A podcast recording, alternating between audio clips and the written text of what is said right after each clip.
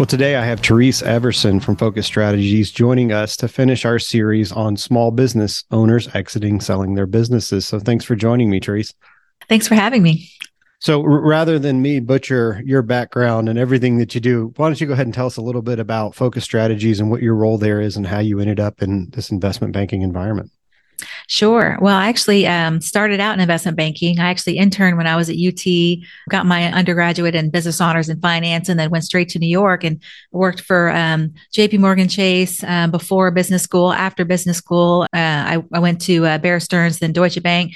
But then I also had a stint in real estate private equity in Dallas, did that for a few years, and then just really wanted to come back to Austin and uh, came across Focus Strategies and um, really loved the people and the firm. So decided to get back into investment banking and now focus more on the lower middle market firms, which is, you know, they're very different from the larger, you know, bulge bracket firm, but um, have been uh, with here for the past three and a half years. Well, I think that's a great place to start as well as whenever we're talking about private equity or, or exiting businesses, we talk about different market levels help our listeners just define what is a lower middle market firm and what types of businesses are you helping either sell or acquire? Yeah, I'd say lower middle market is the 10 to 250 million dollar enterprise value. Um, enterprise value being, you know, the, the valuation of the firm. And, you know, really we help all industries. So we work in every industry uh, except for upstream oil and gas and um, and it's m- more majority of what we do i'd say is business services mostly central texas although we have uh, worked with firms all throughout texas kind of dallas houston san antonio but it's mostly kind of austin and central texas. We've done deals outside of texas but it's usually when it's referred to us by someone in texas.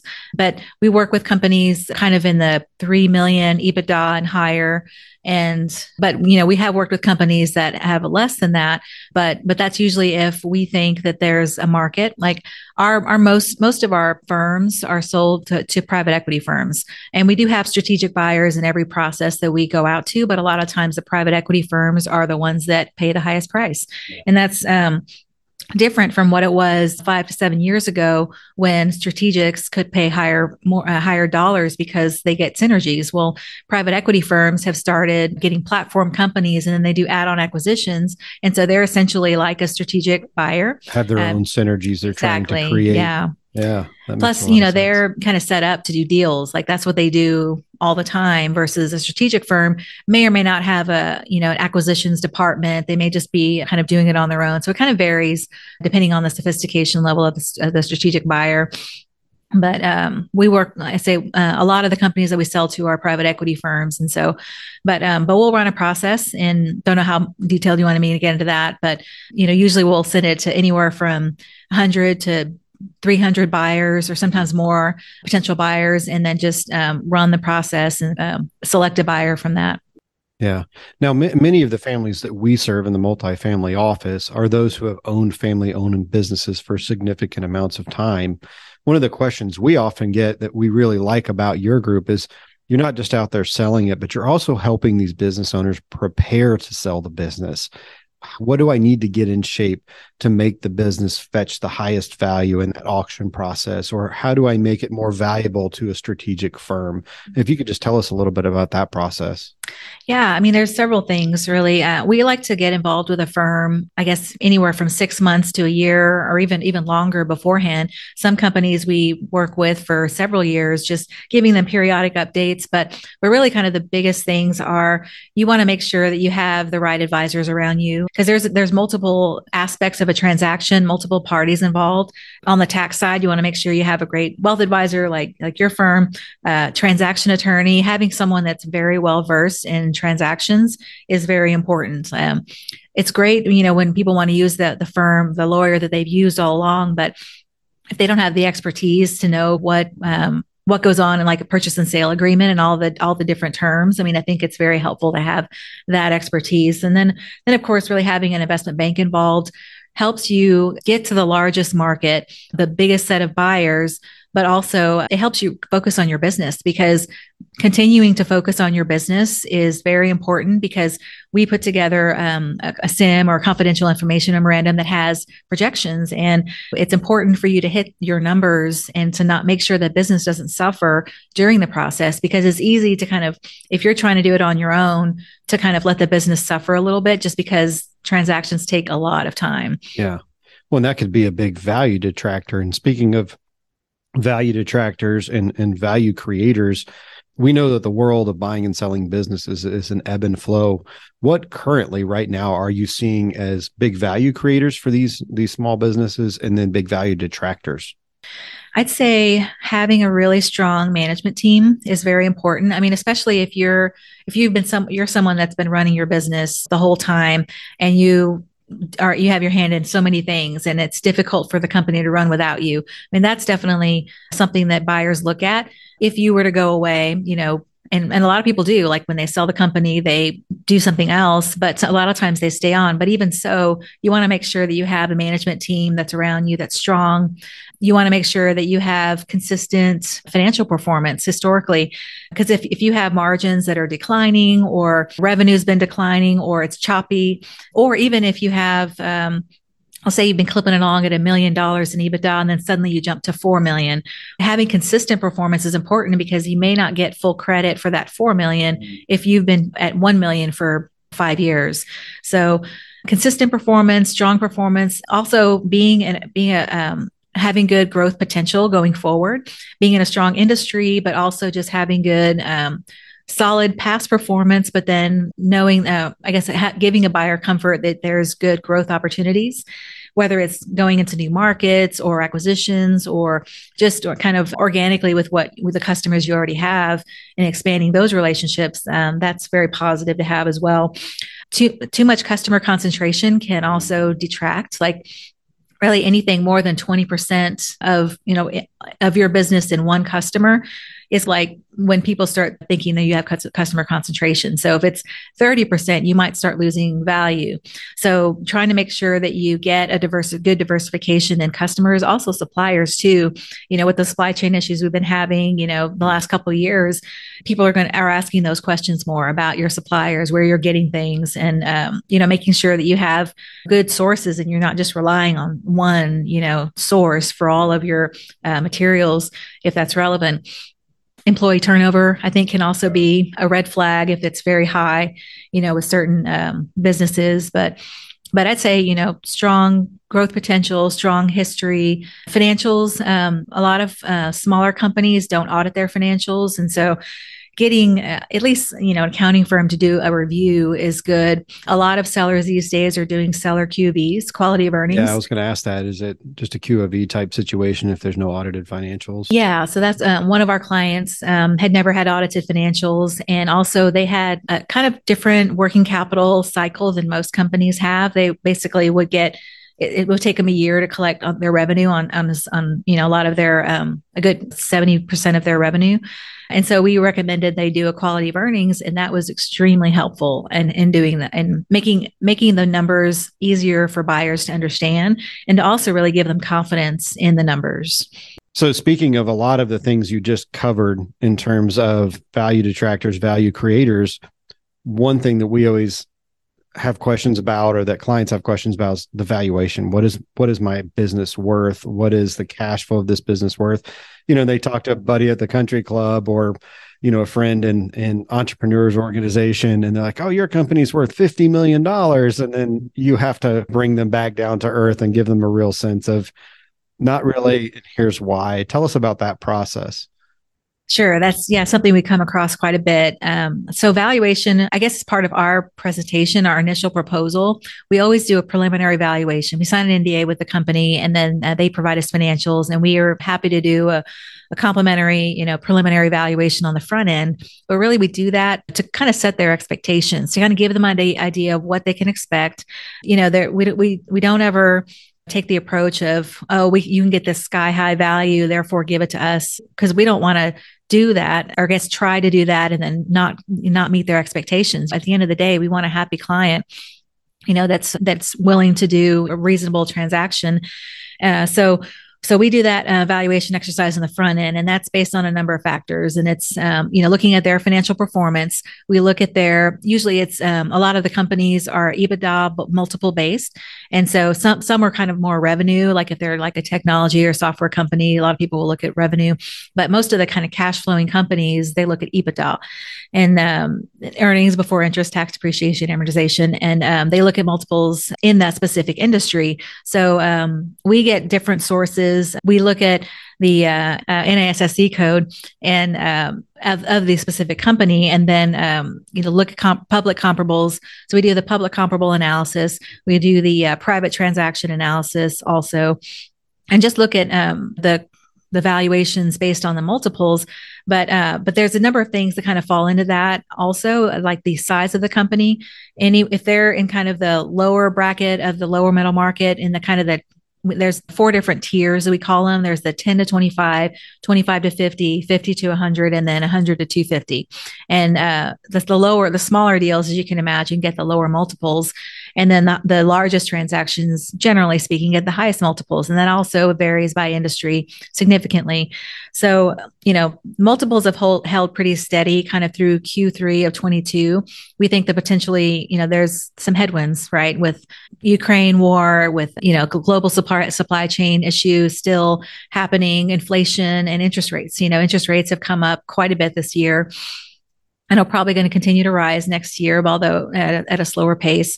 But um, that's going to affect multiples at some point because banks are being more cautious. Private equity firms and buyers aren't aren't going to be able to get the same amount of leverage, and so that's gonna it's going to have to come from some their returns. They, they're going to want to try to maintain their returns, and so multiples could, could come down, or there could be more seller finance, seller financing, uh, different structures of deals where, you know, there's maybe a bigger earnout component or seller financing of some kind just to kind of make up for the, the bank debt, the borrowing being a little bit lower.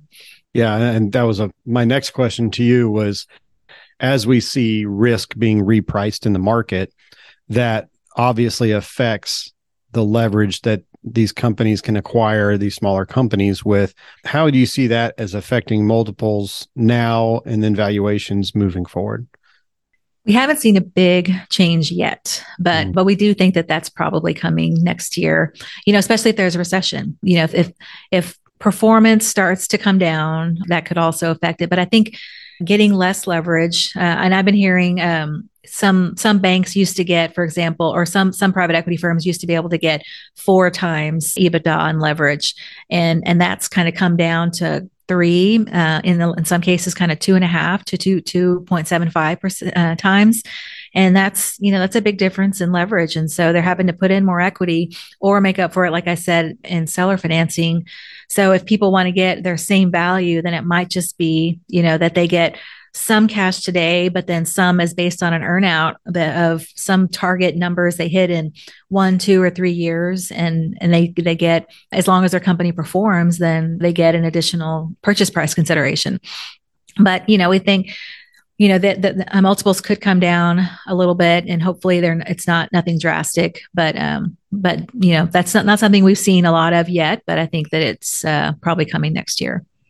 Yeah, and I think also we were talking before this podcast, and you had mentioned that the private equity firms aren't so corporate raider anymore. They're very much now saying we're building a portfolio, we're creating synergies, and we really want the founders to stay more involved. Uh, when in the past we would have just bought it and let them ride off into the sunset, but they've really recognized the value of founders staying plugged into the business, staying in CEO, president, board advisory roles in order to be more successful with that acquisition. Is that what you're seeing as well? Yeah, I mean, we see that more than than than you would think. You know, we do still have the people that you know sell their company and go buy the boat and then go off and do other things. But a lot of them, and really, there's a couple of reasons. Like uh, a lot of people um, don't realize that a lot of private equity firms don't want to buy 100%. They want to, you to roll either 10% of your equity or 20% or sometimes even as much as 40%. And so if you have that much equity still in the company, then chances are you want to make sure that you're going to get value or you're not you don't want to hand over the reins. And so a lot of people opt to stay in. In fact i had a client uh, that we closed a deal last year around this time that uh, they originally told us we want to get out. We want to be out 100% but um, but then as they went through the management presentations and met with the different buyers and they really clicked with this one private equity firm and and that one of the the CEO decided that he was going to stay another 5 years and so he changed his mind mid process and wow. just decided to stay and so he he, um, he ended up rolling um, I don't remember if it was 20% or 25, but I think in total between the two owners, it was something like 25% that they rolled in the equity. And, um, and they also like the fact that this private equity firm was going to be providing additional growth capital for either acquisitions or new equipment or another location.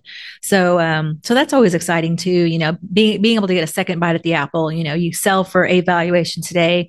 You know, the private equity firms goal is to grow the company to at least double the size, if not more and then so being able to participate in that is is really attractive to uh, a lot of our clients.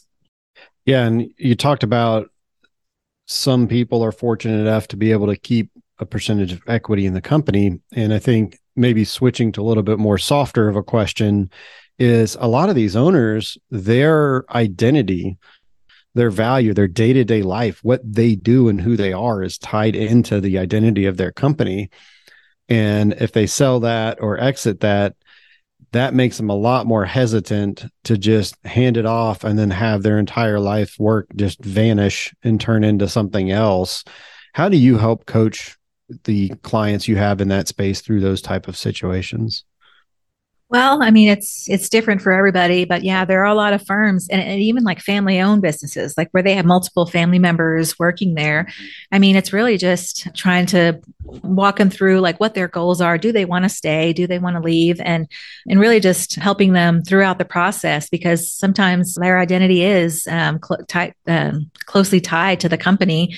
But I think it's just kind of a different, uh, you know, really kind of talking them through every stage of the process um, and, and really also talking about how the employees are going to be treated afterwards and employment contracts, how they're going to be incentivized going forward, whether they're involved or they're not. That becomes a lot more important to some of the owners is, you know, talking about a lot of those things on the front end during the management presentations and saying, you know, how do you guys plan to run this? Are, are you going to be on just sitting on the board? Are you going to be, you know, you're going to have a person that's taking over and the new CEO? Like, a lot of um, that matters a lot more to um, our clients than if they were, say, a public company, you know, that yeah. didn't really have a real stake uh, in in the company or a more emotional stake. But um, you know, I think talking through with the buyer, getting getting really to know them because the manager presentations aren't just you know you're trying to sell your company. It's a two-way street. Like you're you're choosing you're talking to multiple uh, potential buyers and you ch- you're choosing the best one for your company. So it's it's a two-way interview that you know sometimes uh, people don't realize the, at the beginning but you know kind of as you go through the different management presentations you know you're you're interviewing the buyers too and you want to make sure that they're going to treat your company your brand kind of the way you um, you would like it to be treated and your employees. Yeah, I think that last point, the employees, you know, being a, a, business owner myself, I'm very protective of my partners and my employees. And I think there's a lot of stories out there about business owners, you know, throwing their employees to the wind and firing people. My experience, it's actually been quite the opposite. During rough times, many of the small business owners I know are the people who don't take paychecks so they don't have to fire people. They don't take paychecks so that those employees can feed their families. And then they they make it up on the backside as a, as the company recovers the or the economy rebounds. And along those lines, please just share with us a, a really good feel good story that you have where the business owner has really worked to protect his employees or create a great exit for those he cares about or she cares about. Yeah, well, um, one company that we worked with last year, you know, just uh, really kind of asked, you know, a lot of the questions on, on the, you know, during the process in the front end um, with the buyers, kind of before the LOI was signed, and just, you know, wanted to make sure that a certain few key people were um, were going to be part of the uh, company going forward. And luckily, that particular buyer wanted to keep everybody. And there was some other buyers that you know weren't necessarily they were going to you know put pr- bring in um, one or two people to really kind of run the business and and it felt a little bit different like they were going to be changing things a little bit too much but you know he, the buyer was basically selected because of, you know, the rapport they got with the team, the fact that they were going to be keeping everybody, that they were going to put an incentive pool together. They really kind of drilled down on that. And um, I think this, it was something around 10% of the equity was going to be allocated among employees. And they even talked about which specific employees were going to be getting, uh, and it wasn't all completely allocated, but they were kind of saying, we want to make sure this person gets something, this person gets something. And so I think it was just nice to see that how much, you know, that uh, company cared about their employees and how they, you know, were really just wanting to make sure that everyone got taken care of and not just themselves. Yeah, very true. Well, I think we're right up against our time limit for today, but just to wrap things up, tell us how, if someone is listening to this podcast and they want to get a hold of you to find someone with high competency and high character to help them exit their business, how would they reach you? Well, um, just go to our, our website, Focus Strategies Investment Banking. We're based here in Austin. All of our contact information is on the website for all the directors. And um, I think we might have a something you can download. But um, yeah, just uh, reach out to us, and uh, we're we also you know are participating in a lot of different organizations and uh, throughout Austin and different cities, and so I think you can just kind of reach out to any of us, really. And Therese, thank you again so much for joining me here today. Well, thanks for having me. I really appreciate it. Thank you for listening to the Uncorrelated Minds podcast. Click the subscribe button below to be notified when new episodes become available. For more information on the topics covered in this podcast, please visit the show notes page for links to further information at www.sinaceracapital.com. Sinacera Capital is a registered investment advisor. Advisory services are only offered to clients or prospective clients where Sinacera and its representatives are properly licensed or exempt from licensure. The information provided is for educational and information purposes only and does not constitute investment advice, and it should not be relied on as such. It should not be considered a solicitation to buy or offer to sell a security. It does not take into account any investor's particular investment objectives, strategies, tax status, or investment horizon. You should consult your attorney or tax advisor. All information has been obtained from sources believed to be reliable, but its accuracy is not guaranteed. There is no representation or warranty as to the current accuracy, reliability, or completeness of, or liability for, decisions based on such information, and it should not be relied on as such. The views expressed in this commentary are subject to change based on market and other conditions. These documents may contain certain statements that may be deemed forward looking statements. Please note that any such statements are not guarantees of any future performance, and actual results or developments may differ materially from those projected. Any projections, market outlooks, or estimates are based upon certain assumptions and should not be construed as indicative of actual events that will occur.